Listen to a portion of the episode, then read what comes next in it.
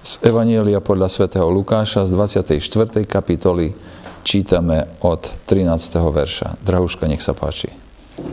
A hla, v ten istý deň išli z nich dvaja do mestečka vzdialeného od Jeruzalema na 60 honov, ktoré sa menovalo Emaus. A zhovárali sa o všetkom, čo sa stalo. Ako sa tak zhovárali a navzájom sa dotazovali, priblížil sa k ním aj sám Ježiš a šiel s nimi ale ich oči boli držané, aby ho nepoznali. Povedal im, čo je to, o čom sa i ľudsky zhovárate medzi sebou? A oni sa zastavili smutní. Jeden z nich, menom Kleofáš, odpovedal mu, Ty si jediný z príchodzí v Jeruzaleme, ktorý nevieš, čo sa v ňom po tieto dni stalo? Riekol im, a čo?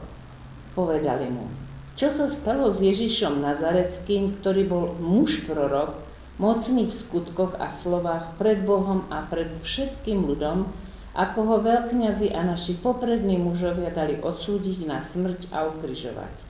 A my sme sa úfali, že on vykúpi Izrael, ale dnes je už tretí deň, ako sa to všetko stalo. A naplnili nás úžasom aj niektoré ženy spomedzi našich, ktoré na svítaní boli pri hrobe a keď nenašli jeho telo, prišli a povedali, že sa im aj anieli zjavili, ktorí hovoria, že žije. I niektorí z našich odišli ku hrobu a našli tak, ako aj ženy povedali a jeho nevideli. On im riekol, o nerozumný a lenivý srdcom veriť všetko, čo hovorili proroci. Či to Kristus nemusel pretrpieť a tak vojsť vo svoju slávu? Potom počnúc od Mojžiša a všetkých prorokov vykladal im v písmach všetko, čo bolo o ňom. V tom približili sa k mestečku, do ktorého šli a on sa tváril, že ide ďalej. Ale zdržiavali ho, hovoriac, zostan s nami, lebo sa zvečerieva a deň sa už nachýlil. Vošiel teda, aby zostal s nimi. A keď stoloval s nimi, vzal chlieb, dobrorečil, lámal a podával im. Tu sa im otvorili oči a poznali ho, ale on im zmizol. I povedali si, či nehovorilo v nás srdce, keď nám hovoril cestou a vysvetloval písma? A vstali v tú hodinu, vrátili sa do Jeruzalema a našli zhromaždených jedenáctik a tých, čo boli s nimi. Títo hovorili, v skutku vstal pán a ukázal sa Šimonovi. Vyrozprávali tedy aj oni, čo sa stalo, na ceste a, a ako ho poznali pri lámaní chleba. Ďakujem pekne. Toto je vlastne pokračovanie tej udalosti, ktorú už sme preberali spoločne, stretnutia pána Ježiša s Máriou Magdalenou pri hrobe. Videli sme, aké to je dramatické. A po obede ten istý deň pán Ježiš ešte stret, ešte stihne jedno úžasné stretnutie urobiť, stretnúť svojich učeníkov dvoch e, na ceste do Emaus. Tam je, menovan, tam je menovaný jeden z tých učeníkov, Kleofáš, a všetci komentátori sa zhodujú v tom, že Kleofáš sa stále nachádza v písme so svojou manželkou. Takže tá, ten, tá druhá učeníčka, učeník bol, bola jeho manželka a meno je tu podľa všetkého uvedené kvôli tomu, teda Lukáš menuje Kleofáša, lebo Lukáš píše, píše záznam, historický záznam a v historickom zázname tých dní bol najdôležitejší očitý svedok. A on sa nejako dopracoval ku Kleofášovi, od neho má to, čo sme čítali tu na a považuje za veľmi dôležité, aby sme vedeli, že, že zmrtvých stane Pána Ježiša je taká strašne dôležitá udalosť, že radšej sa o tom presvedčíme sami. A keď sa chcete o tom presvedčiť, tak ešte žije Kleofáš. Choďte za ním a on vám to povie. V skutočnosti z z mimo biblických e, zdrojov vieme, že Kleofáš bol veľmi známou osobnosťou v rannej církvi A aj toto jeho menovanie tu na 24. kapitole znamenalo, že, že on podľa jedného zdroja, a on hovoril o tom stretnutí e, na, ceste Zemaus každého, koho stretol. Jednoducho. Keď ste sa stretli s Kleofášom, tak sa vám opýtal. Počul si o tom, že jak pán Ježiš stal z mŕtvych? Nie? Ja ti to poviem. A rozpovedal mu tento príbeh. Dobre. Takže títo dvaja učeníci, no a, a manželka Kleofáša je menovaná medzi tými ženami, ktorí, ktoré posluhovali pánu Ježišovi, ktorí chodili tri roky, Maria Kleofášova, hej, známa osoba, a ktorí, ktorí chodili s pánom Ježišom a starali sa o tých 12 mužov a počas tých troch rokov. My sme si to už veľakrát povedali na poli aj z úsmevne, že ešte dobre, že mali tie ženy, ktoré sa o nich starali, lebo čo by si počali 12 muži sami od sebe.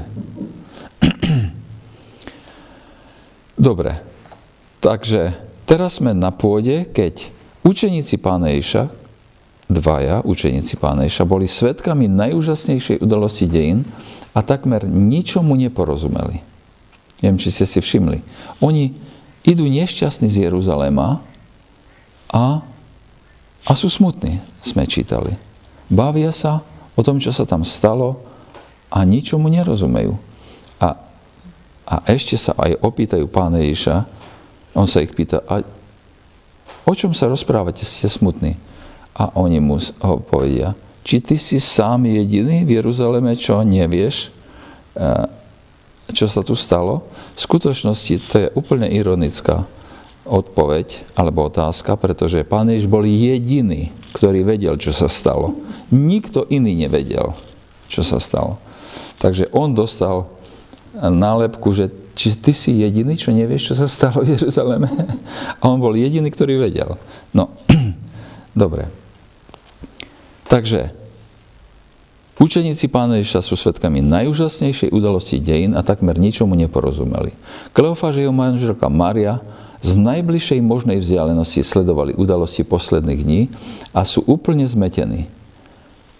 Tu v našom texte čítame, že my sme dúfali, že on vykúpi Izrael. A dnes je to už takmer, už je to tretí deň, čo bol odsudený na smrť a ukrižovali ho. Neporozumeli, alebo nerozumeli písmu, preto sa nevedeli vyrovnať s Kristovou smrťou. Nemali miesto vo svojej teológii pre smrť Mesiáša. A preto nemali vo svojej teológii ani miesto pre vzkriesenie. Pričom to je veľmi zaujímavý moment. Nie, nebolo to preto, že by odmietli písmo. Oni písmo neodmietali. Nebolo to ani preto, že by písmo nikdy nečítali. Nie je to preto, že by nikdy nechodili do sobotnejšej školy v synagóge, aby si vypočuli vyučovanie písma. Nie je to ani preto, že by neverili písmu. Je to jednoducho preto, že písmu rozumeli iba čiastočne. Nerozumeli celému písmu. A to je vlastne takmer kľúčové na tomto mieste. Okrem toho, že ich oči e, e, boli držané, aby, aby ho nevideli. Čiastočné pochopenie písma nestačí. Hm. Boli zmetení z toho, čo sa stalo a tomu, koho považovali za Mesiaša, pretože nevedeli všetko, čo hovoria proroci. Sam Ježiš ich z toho obvinuje v tom 25. verši.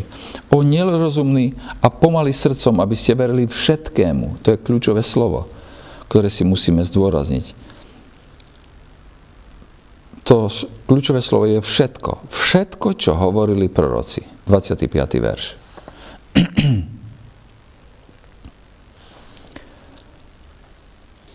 Teraz, pýtame sa jednu prvú veľmi vážnu otázku. Ako je možné dostať sa do takejto situácii, keď si svetkom najúžasnejšej udalosti dejín a takmer ničomu neporozumieť? Ako je toto možné na svete? V tom 16. verši čítame, ako sa tak zhovárali a vzájomne dohadovali, približil sa k ním sám Ježiš a išiel s nimi. Ich oči boli zastreté, aby ho nepoznali.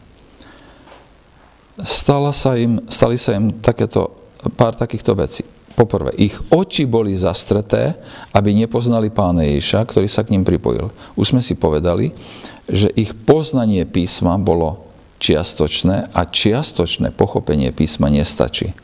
Po druhé, ich um bol zastretý bolesťou zo straty nádeje na vykúpenie Izraela.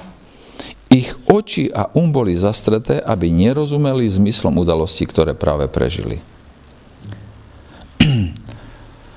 Ako som už povedal, alebo teraz to doplním vlastne, nešlo o to, že by to bola ich vlastná neschopnosť, ale o to, že im bolo zabránené ho spoznať. Toto je niečo konzistentné, to sa stále opakuje. Za každým, keď sa Ježiš zjavil, ľudia nevedeli, kto je. Mária Magdalena si myslela, že on je záhradník. Keď si ty záhradník a odložil si jeho telo, povedz mi, kde je a ja, ja sa postaram. Vlastne nikto nevedel, kým je, kým, sa im, ote, kým im on sám, nez, e, sám sa nezjavil. Myslím, že toto je vo fyzickom zmysle ukážka toho, ako je to v duchovnom zmysle. Keď pán Ježiš u Lukáša 22 povie, a nik nevie, kto je syn, iba otec. Ani kto je otec, iba syn a ten, komu to otec, k tomu, komu to syn bude chcieť zjaviť. Aj keď, keď by nečakali, že, bude, že to bude pán Ježiš, pretože neverili vo skriesenie, alebo neočakávali skriesenie, skutočným dôvodom tej neschopnosti je neschopnosť rozpoznať ho až do Božieho času, aby ho spoznali. Ale to je celý Boží zámer ktorý vlastne začína tým, že nám chce spolu s nimi ukázať, že čiastočné pochopenie písma nestačí, že naše samotné oči nemusia byť dostatočné na to, aby sme rozumeli, čo vidíme, aj keď vidíme naj, najslavnejšiu udalosť, a že potrebujeme niekoho, kto nám to, uh, kto nám to vysvetlí, oznámi.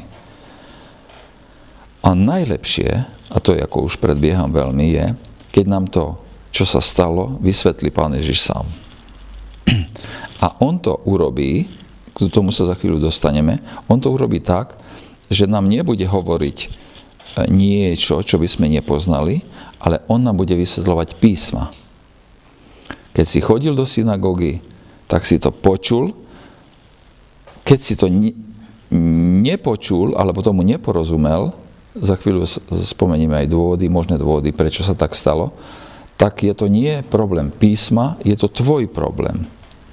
A zostáva tá núdza toho, že potrebujeme, aby nám to pán svojim duchom v našej, v našom čase už pán svojim duchom, v tom čase sám pán objasnil.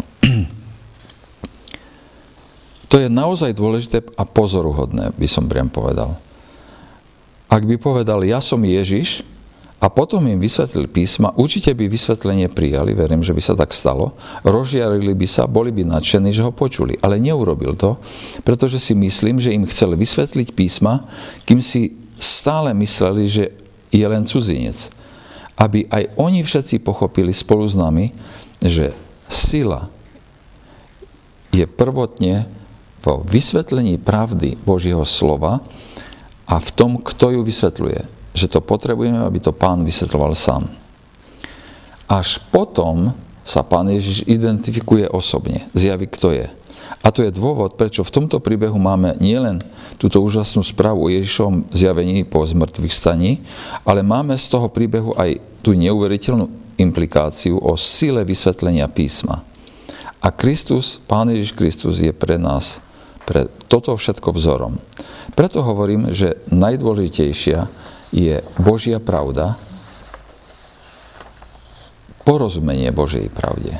Najdôležitejšia služba naopak je tu, ktorú kedy niekto inému mohol poskytnúť, je vysvetliť mu význam písma. To je to, čo tu pán robí s nimi. Potom zjaví, kým je. Ale pred vysvetlením im musí položiť otázky, aby v nich vyvolal potrebu poznať pravdu. A tak pán Ježiš pokračuje. A o čom sa idúcky rozprávate a ste smutní? A, a tie otázky pokračujú, oni si navzájom vymieňajú otázky. Kleofáš mu povie, že, že či si ty varí jediný návštek Jeruzalema, ktorý nevie, čo sa tam stalo po tieto dni. A pán Ježiš sa robí, že to nevie, hoci on je jediný, kto vie, čo sa tam stalo. A pýta sa, a čo? Ďalšia otázka. A oni mu teraz už odpovedia. No, čože sa stalo? No hovoríme o tom, a, o Ježišovi Nazareckom, ktorý bol prorok, mocný v Číne, i v reči pred Bohom, aj pred všetkými ľuďmi, ako ho veľkňazi a naši poprední muži vydali, aby bol odsudený na smrť a ukrižovali ho. A my sme dúfali, že on vykupí Izrael. Dnes je však už tretí deň, ako sa to všetko stalo.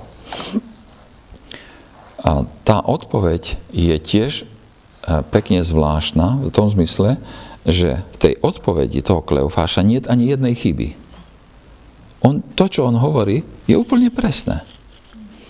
On vie, biblické príbehy, on, alebo on vie príbehy, ktoré sa stali, ale nepozná príbeh Biblie.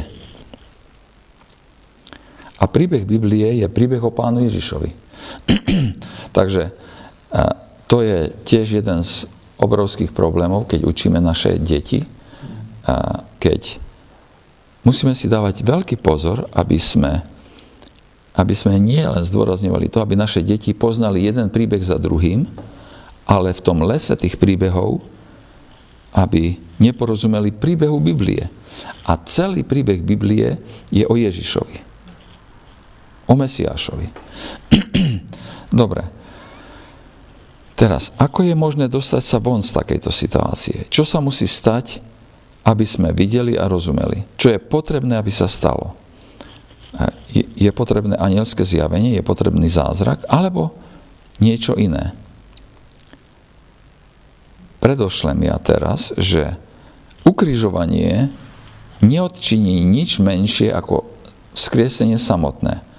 A nič menšie ako osobné stretnutie so skrieseným Kristom nestačí.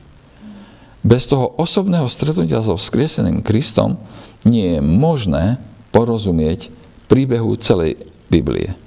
Môžeme porozumieť jednotlivé príbehy z Biblie a neporozumieme celému príbehu Biblie.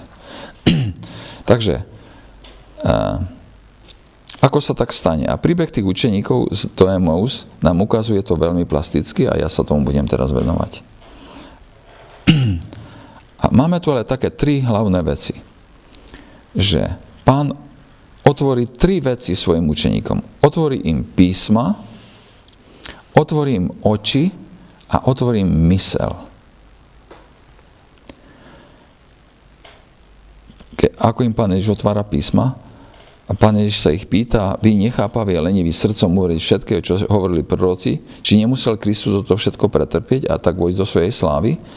A počnúc od Mojžiša a od všetkých prorokov vykladal im, čo sa na ňom vzťahovalo vo všetkých písmach. wow, keď pán Ježiš chcel vysvetľovať od Mojžiša až po všetkých prorokoch a od všetkých prorokov, tak to celé po obede tam strávili na ceste. Ale ako uvidíme, po tom, čo poznávali viacej a viacej e, písmo, celý ich postoj ku pánu celý ich postoj ku, čomu, ku tomu, čo sa stalo, sa úplne zmenil. O, pán Ježiš otvára písma, otvára ich oči. A to sa stane, keď zasadol k stolu pán Ježiš. Tú situáciu si vysvetlíme, lebo ona je veľmi zvláštna. Ona je zvláštna v tom, že, že tam nečítame, Lukáš nehovorí o tom, že pán Ježiš vysluhoval večeru pánovu. Pán Ježiš prišiel do domu, zobral chlieb a jedol. Ale, ale ten popis toho, čo tam máme, je popis obyčajného jedla, tak, jak to bolo vtedy. Ako sa jedlo vtedy, eh, pred 2000 rokmi? Nebolo to tak, že eh, domáci pán naservíroval eh, servis, malú, malý ta, ta, či plitký tanier, hlboký tanier, všetko, všetko Vôbec nie. Do stredu bol položený bola položená veľká nádoba, obyčajne z, zo zmesou, buď ovocia, alebo proste niečoho, čo nakoniec bolo riedke, a do toho sa máčal chlieb a to jedenie toho chleba namáčaného v takejto mise, to bolo jednoducho e, jedlo. A, a, a ale to začať jedlo, to nemohol len tak cudzí človek. A pán Ježiš tam bol cudzí v, tej, ne, v tom dome, kam prišli. Čiže tam nešlo večeru pánov, tam išlo niečo iné, ale za chvíľu sa ku tomu dostaneme. Čiže to je otváranie očí a otváranie umu. A tam potom čítame, že, že oni vstali, vrátili sa do Jeruzalema, keď, keď sa im otvorilo oči. Tam našli zhromaždení 11 a im zvestovali, čo sa im udialo a vysvetlili im, ako poznali pána, ako pán otvoril ich mysel, aby chápali písma. Nakoniec, keď Ježiš otvoril ich mysel, aby porozumeli písmam, nepochybne vstúpili do fázy svojho života, v ktorom chápali písma aj svojho pána samého inak. Predtým bolo veľa Božieho slova pre nich tajomstvom.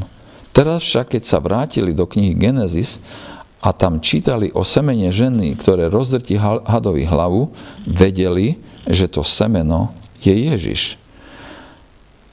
A ak čítali o niečo ďalej, zistili, že Ježiš nie je len semenom tej ženy, že on je tiež semenom Abrahámovým, ktorý mal priniesť požehnanie národov.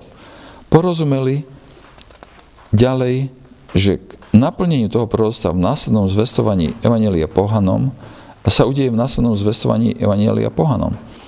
Kleofáž a Mária by, nie že by, oni uvideli, keď im pán Ježiš to vykladal, Ježiša predurčeného v živote Jozefa. V knihe Exodus ho, keď tam prišli, bol vnímaný ako veľkonočný baránok. V numeri on je skala v púšti od e, koho všetci príjmeme vodu života slobodne.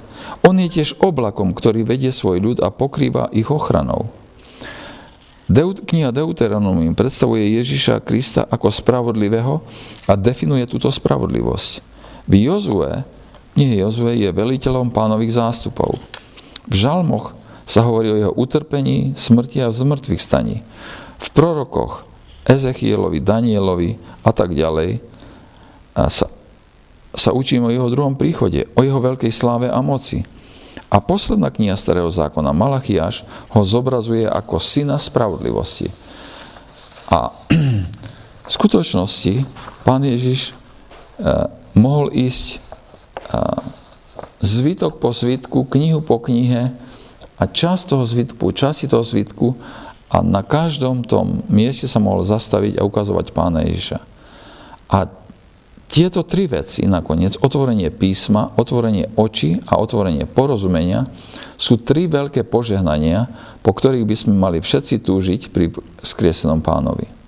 Pretože keď je nám Biblia otvorená a my vidíme pána Ježiša Krista, ako je nám vykladaný pôsobením Svetého Ducha, už nikdy nebudeme rovnakí.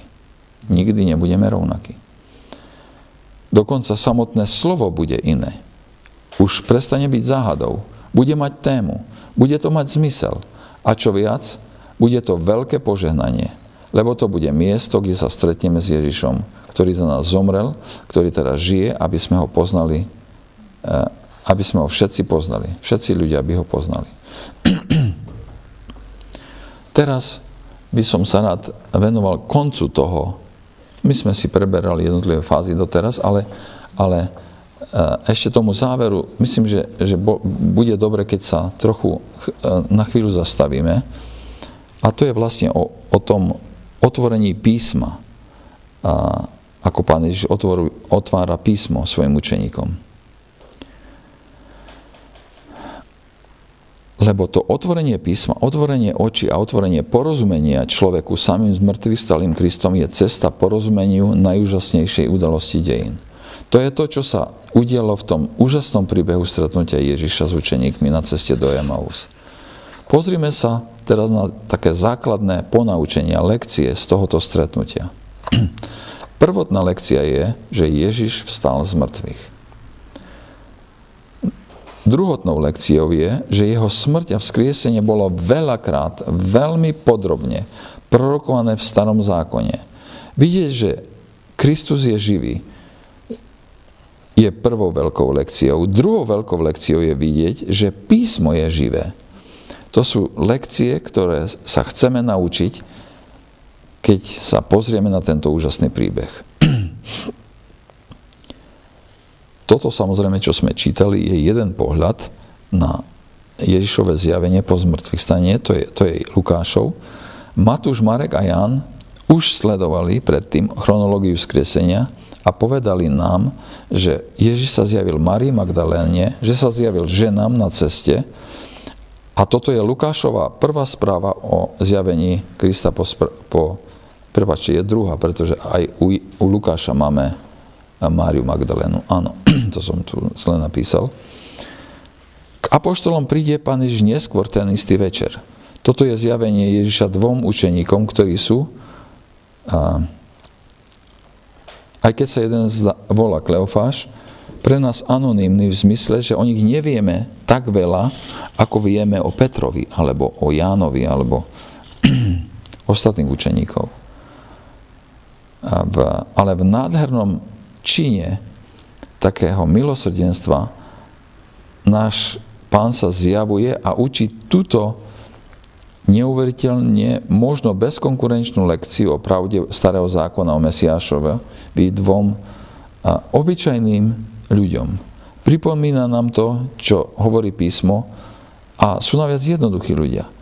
Pripomína nám to, čo hovorí písmo, že nie je veľa vznešených a nie je veľa mnohých mocných, pán si vyvolil ponížených a pokorných. Vzkriesenie Pána Ježiša Krista je nesporne najdôležitejšou udalosťou, aká sa kedy v dejinách sveta stala. Jeho smrť a vzkriesenie sú udalosti, ktoré e, spečatia spasenie, naše spasenie. Ak nezomrie a nevstane, nie spásy pre nikoho. Celá ľudská rasa je stratená v pekle. Jeho smrť a zmrtvých stanie Pána Ježiša Krista preto smrť a zmrtvých stane Pána Ježa Krista sú najdôležitejšie udalosti, pričom zmrtvých stane je vrcholnou a teda najdôležitejšou udalosťou predpovedanú a opísanú v písme. Každý, kto nevidí v starom zákone, kto to nevidí, kto nevidí Pána Ježa v starom zákone a celý jeho príbeh, ako je zvestovaný, aby aby vykonal Božie dielo spásy, tak je svojím spôsobom ignorant. Nie je to nič nejasné. Preto pán Ježiš v tom 25. verši povie Oj ľudia blázniví a pomaly srdcom, aby ste uverili všetkému, čo hovorili proroci. Nebolo potrebné, aby Mesiáš Kristus trpel a, a tak vstúpil do svojej slávy? Mali by ste to vedieť, povie pán Ježiš. Pre tých, ktorí vlastnia písmo, Nikdy ne, neexistuje ospravedlnenie pre biblickú nevedomosť. Nie je to chyba písma, ak nerozumieme. Lebo písmo je jasné. Neschopnosť pátrať v písme, neschopnosť hlbať naše predsudky uh, už uh, dopredu um, prijaté presvedčenia môžu zakryť pravdu. No napriek tomu je stále zodpovedný čitateľ, ktorý vlastní písmo. Smutok a zmetok tých dvoch na ceste do Emaus je spôsobený tým, že nerozumeli písmu, ktoré vlastnili celý svoj život ako Židia žijúci v, Izraeli. Ako som už povedal, nebolo to tak, že by neverili písmom. Oni verili. Nebolo tak, že by nemysleli, že Boh je autorom písma. Oni to vedeli, že Boh je autorom písma. Bolo to preto, že sa uspokojili s obmedzeným, obmedzeným chápaním písma. Nie je pochyb o tom, že učitelia, ktorí ich vychovali v synagogách, pri každej jednej príležitosti pravdepodobne, ktorú mali, keď si k im nohám sadali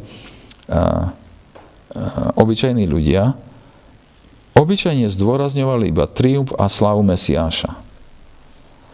Pretože tak si sa odvážim tvrdiť, pretože to neboli len títo dvaja učeníci, ktorí mali obmedzenú teológiu Mesiáša. Celý národ mal obmedzenú teológiu Mesiáša. Mali len čiastočne pochopenie starého zákona, čiastočné pochopenie písma. Pričom starý zákon bol celé písmo, ktoré vtedy mali. Mimochodom, čiastočné pochopenie písma starého alebo nového zákona je smrteľné. Iba čiastočné. Všetky zatracujúce kulty čiastočne rozumejú písmu. Ich zmetok, sklamanie, úzkosť a súviseli s tým, že nerozumeli všetkému, čo hovorili proroci. To je dôvod, prečo sa Apoštol Pavel, keď sa stretol s efeskými staršími, skutok 20, nezabudol im dať celú Božiu radu. Inými slovami, Apoštol Pavel tým starším z Efezu chce vysvetliť celé Božie slovo týkajúce sa, týkajúce sa tej veci, o ktorej sa tam s nimi baví.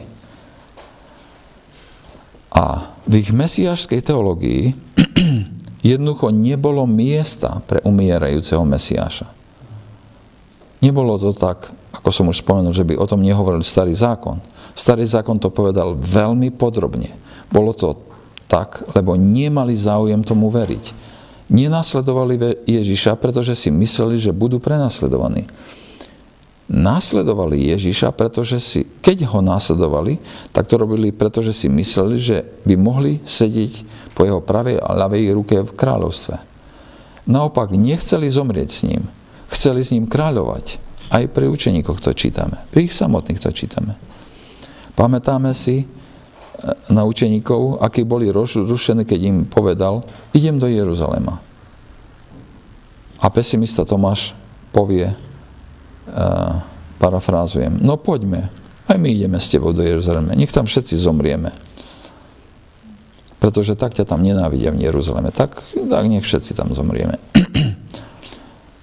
Sám Pán Ježiš ich musí viesť ku zdroju poznania.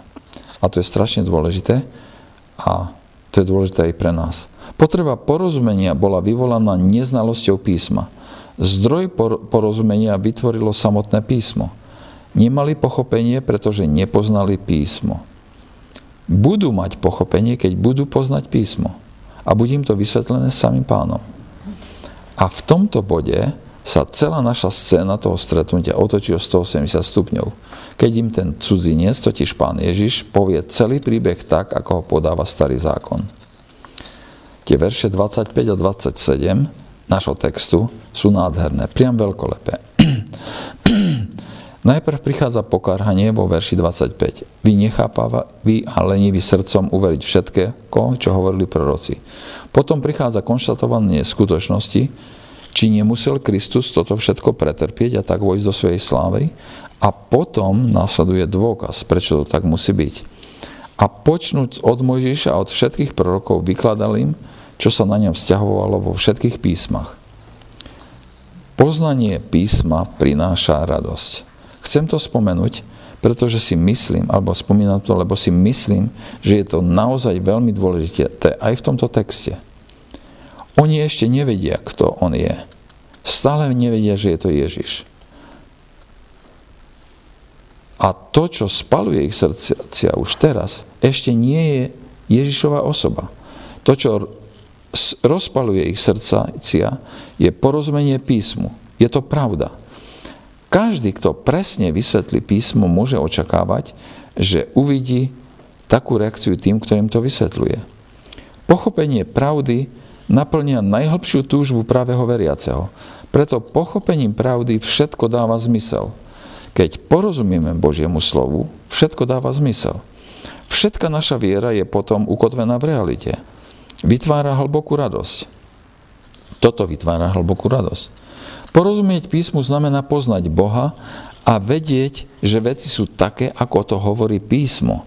A že Boží plán sa realizuje, že Boh je suverénny a jeho zámer sa naplňa. Krok, hoci krok po kroku iba. A to je vzrušujúce veľmi vzrušujúce. A takto to cítia aj tí učeníci. Vo vnútri doslova horia. Obrazne by sme mohli povedať, že boli úplne suchí a žiadny oheň nehorí tak jasne ako ten jeden zapálený suchý, suchý podpal, rozpalky. A ich suché srdcia sú teraz v plameňoch.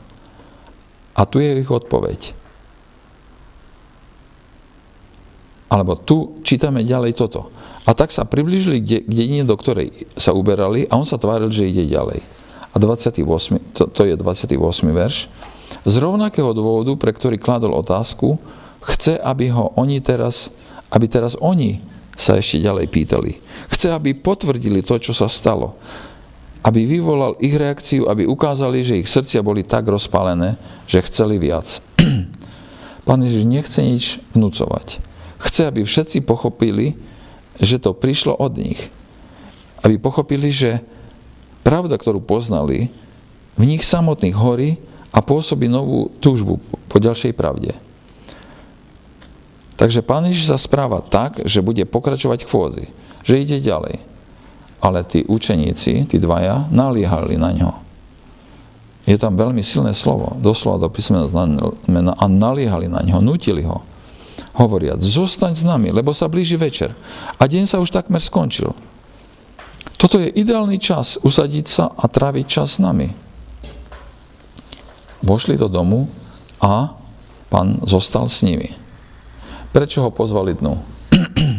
Poviete, no už sa smievalo, on potreboval miesto, kde by mohol zostať. No pohostinnosť nebola to prvé, čo, eh, čo tu vidíme zo strany učeníkov. Bola by to obyčajná láskavosť nenechať cudzieho človeka v tme. Ale oni v skutočnosti ani nevedeli, kam on vlastne ide. Spôsob, akým konal, tvariac sa, ako keby išiel ďalej, v nich vyvolal dojem, že má kam ísť. Nie? Tak to vyzerá. On sa tvári, že má kam ísť, takže... Ale oni ho napriek tomu prinútia. Nebolo to tak, že by tam stal a zalomil rukami a hovoril, kde budem tráviť noc. On to vôbec tak nehovorí. On čaká reakciu učen- svojich učeníkov. Toto nie je o pohostinnosti. Tu ide o viac učenia. Mali toho dosť čo vedieť a chcú vedieť oveľa, oveľa viac. Túto túžbu pri poznaní pravdy, poznať viac pravdy, dáva sám pán. A toto je, čo tu prežívajú učeníci a toto je to, čo prežívame, keď, sa, keď zostávame v písme, keď sa hlbame do písma, keď, keď poznávame pravdy Božie. Ostaň s nami, povedia obidvaja. A nevidíme tam ani prvok časovania, že by povedali, že ostaň s nami na túto noc, na večer, na hodinu. Nie, proste zostaň s nami. Keď by si na furt zostal s nami. A vošiel a zostal s nimi, čítame. A večeri, keď sa zvečerilo pred 2000 rokmi, sa trávili ináč, než sa trávia dneska. Dneska si zapneme nejakú hlúposť na televízore a zapneme svetla ešte okrem toho a prosím? A zaspíme. aj to sa stáva, ale obyčajne proste čumíme až do omrzenia alebo až do zaspatia. V čase pána Ježiša sa večery trávili ležaním pri stole a boli vyplnené hodinami rozhovorov. Keď sa zvečeralo, jak je teraz, tak proste bolo treba straviť hodiny, 5-6 hodín pri stole a rozprávať sa. aj v prípade učeníkov a vlastne a, o čom si podobnom hovoríme. Ale v tomto čase ich životy sa už úplne obratili hore nohami. Oni už teraz majú srdcia plné túžby, ďalšej túžby poznať pána. A potom zrazu pán Ježiš urobil niečo zvláštne ten 30. verš, keď to mám správne poznačené, áno. Keď si s nimi zasadol k stolu, vzal chlieb, dobročil, lámal a podával im. A toto je niečo veľmi zvláštne. Toto nie je prvoplánovo večera pánova. Toto nie je jedenie baránka, o ktorom som, sme čítali u Lukáša spred niekoľkých kapitol. Hej? A, to vôbec nie je o, o jedení veľkonočného baránka. Toto nie je plno, plno, prvoplánová večera pánova. Toto je, je obyčajné jedenie, obyčajná večera. A, lamanie chleba bol len spôsob, ako opísať jedlo. A bol to tiež spôsob, akým sa v tých časoch jedla pripravovali.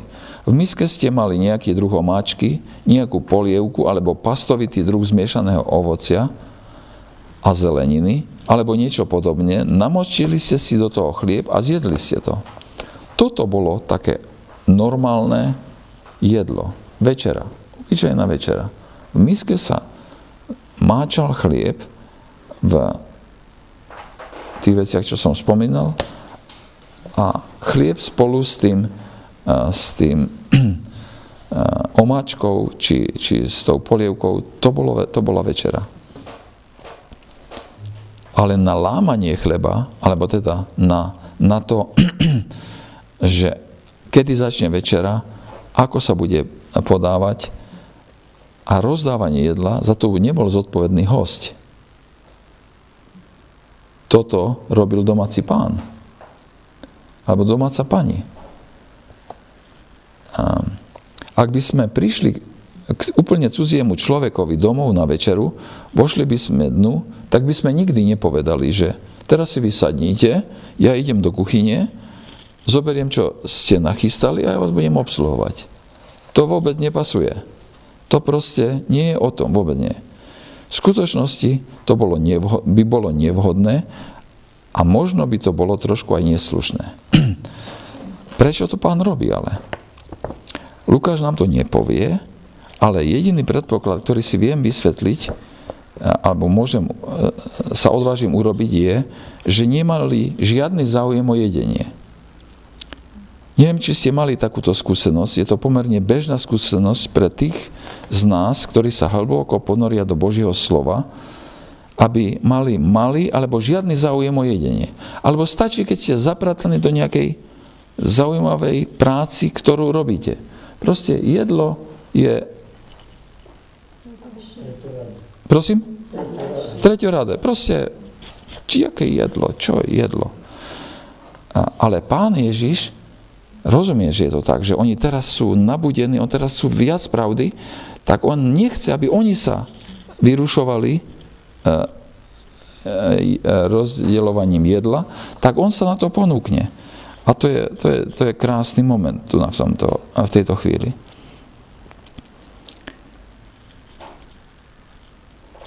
Keď sa sme hlboko ponorení do Božieho slova, tak jedlo má, záujem o jedenie je veľmi, veľmi malý. Je úplne druhorady.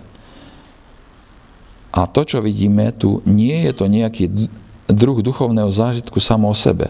Je to len to, že slovo sa stáva tak bohatým a tak úžasným, že nie je nič, čo by vás mohlo od slova odlákať.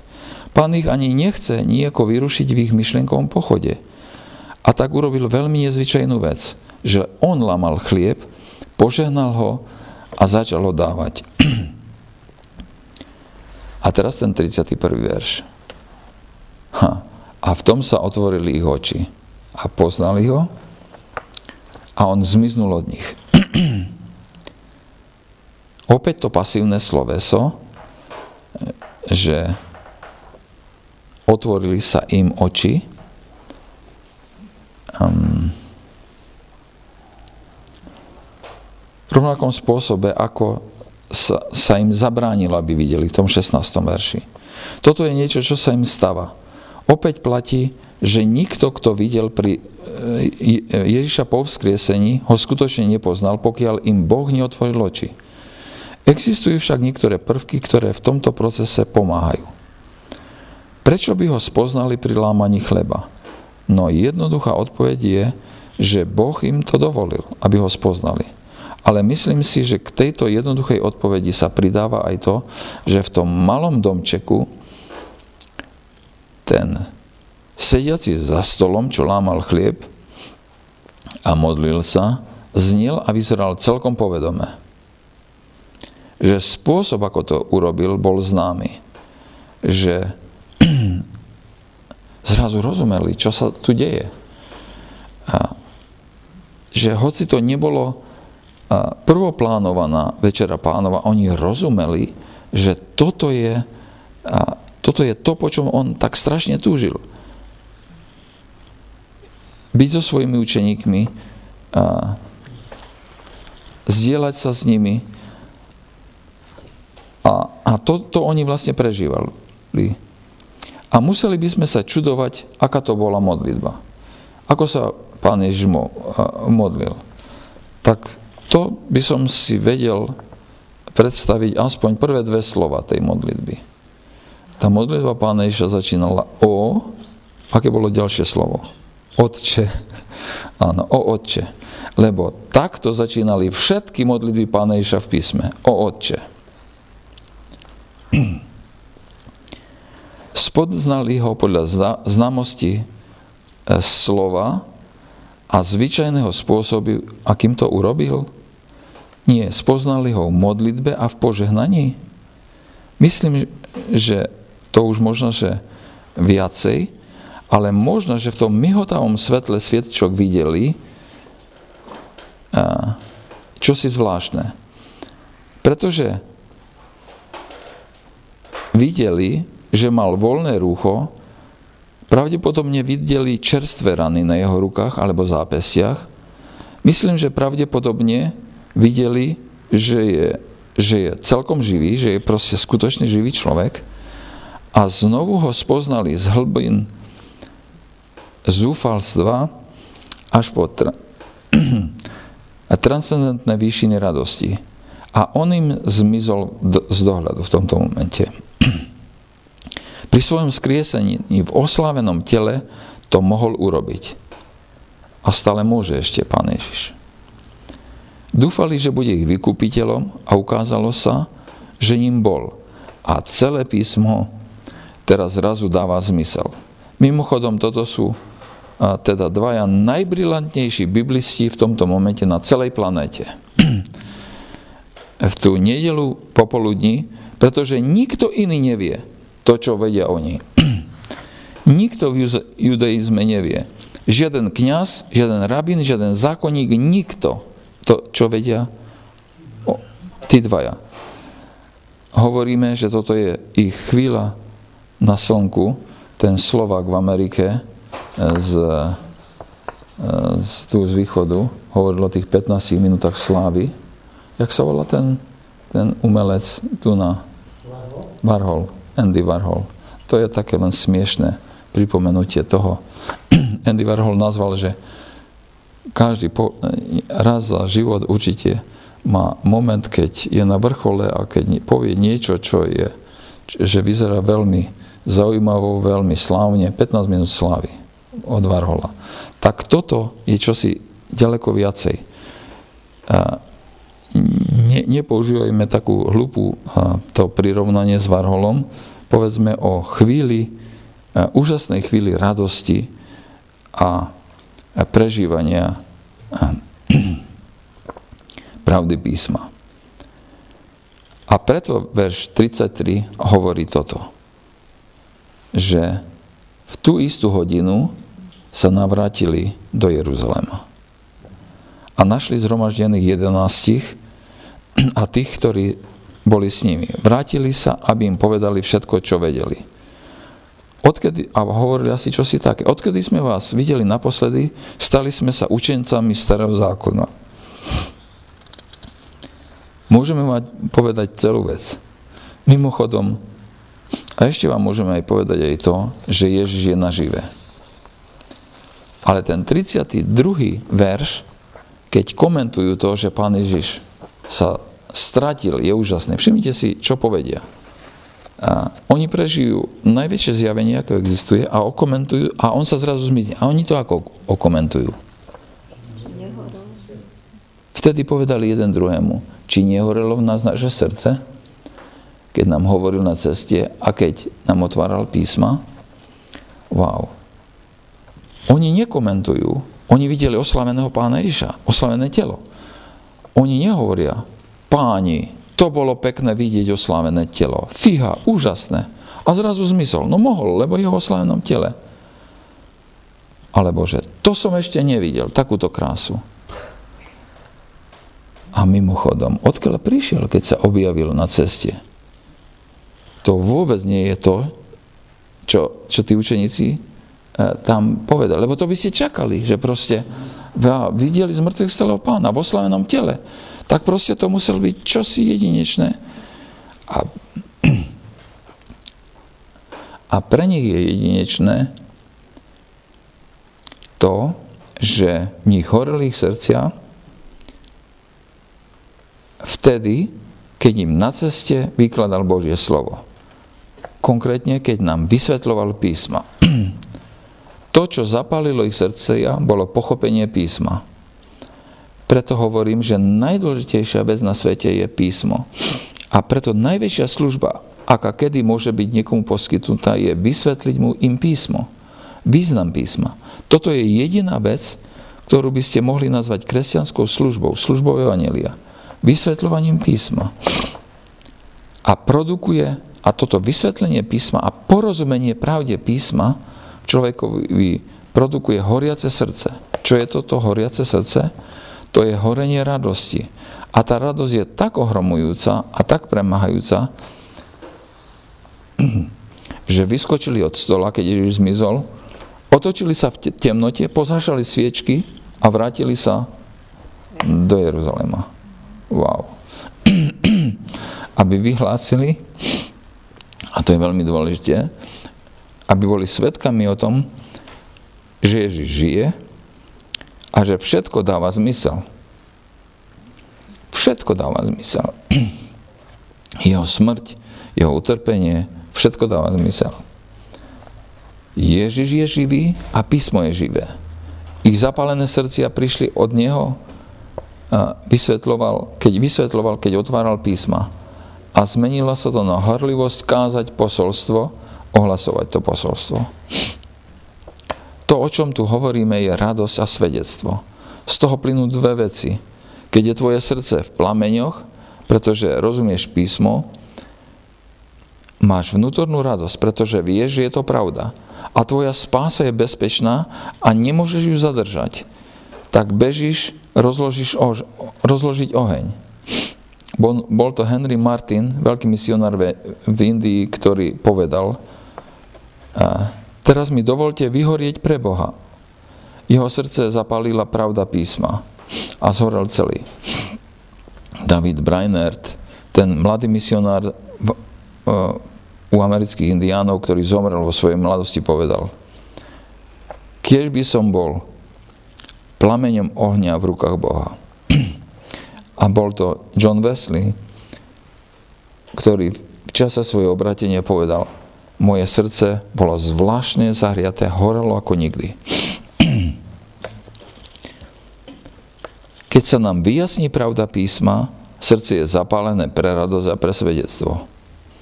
A to ešte môže byť naša skúsenosť. A, to, e, a toto ešte môže byť stále naša skúsenosť.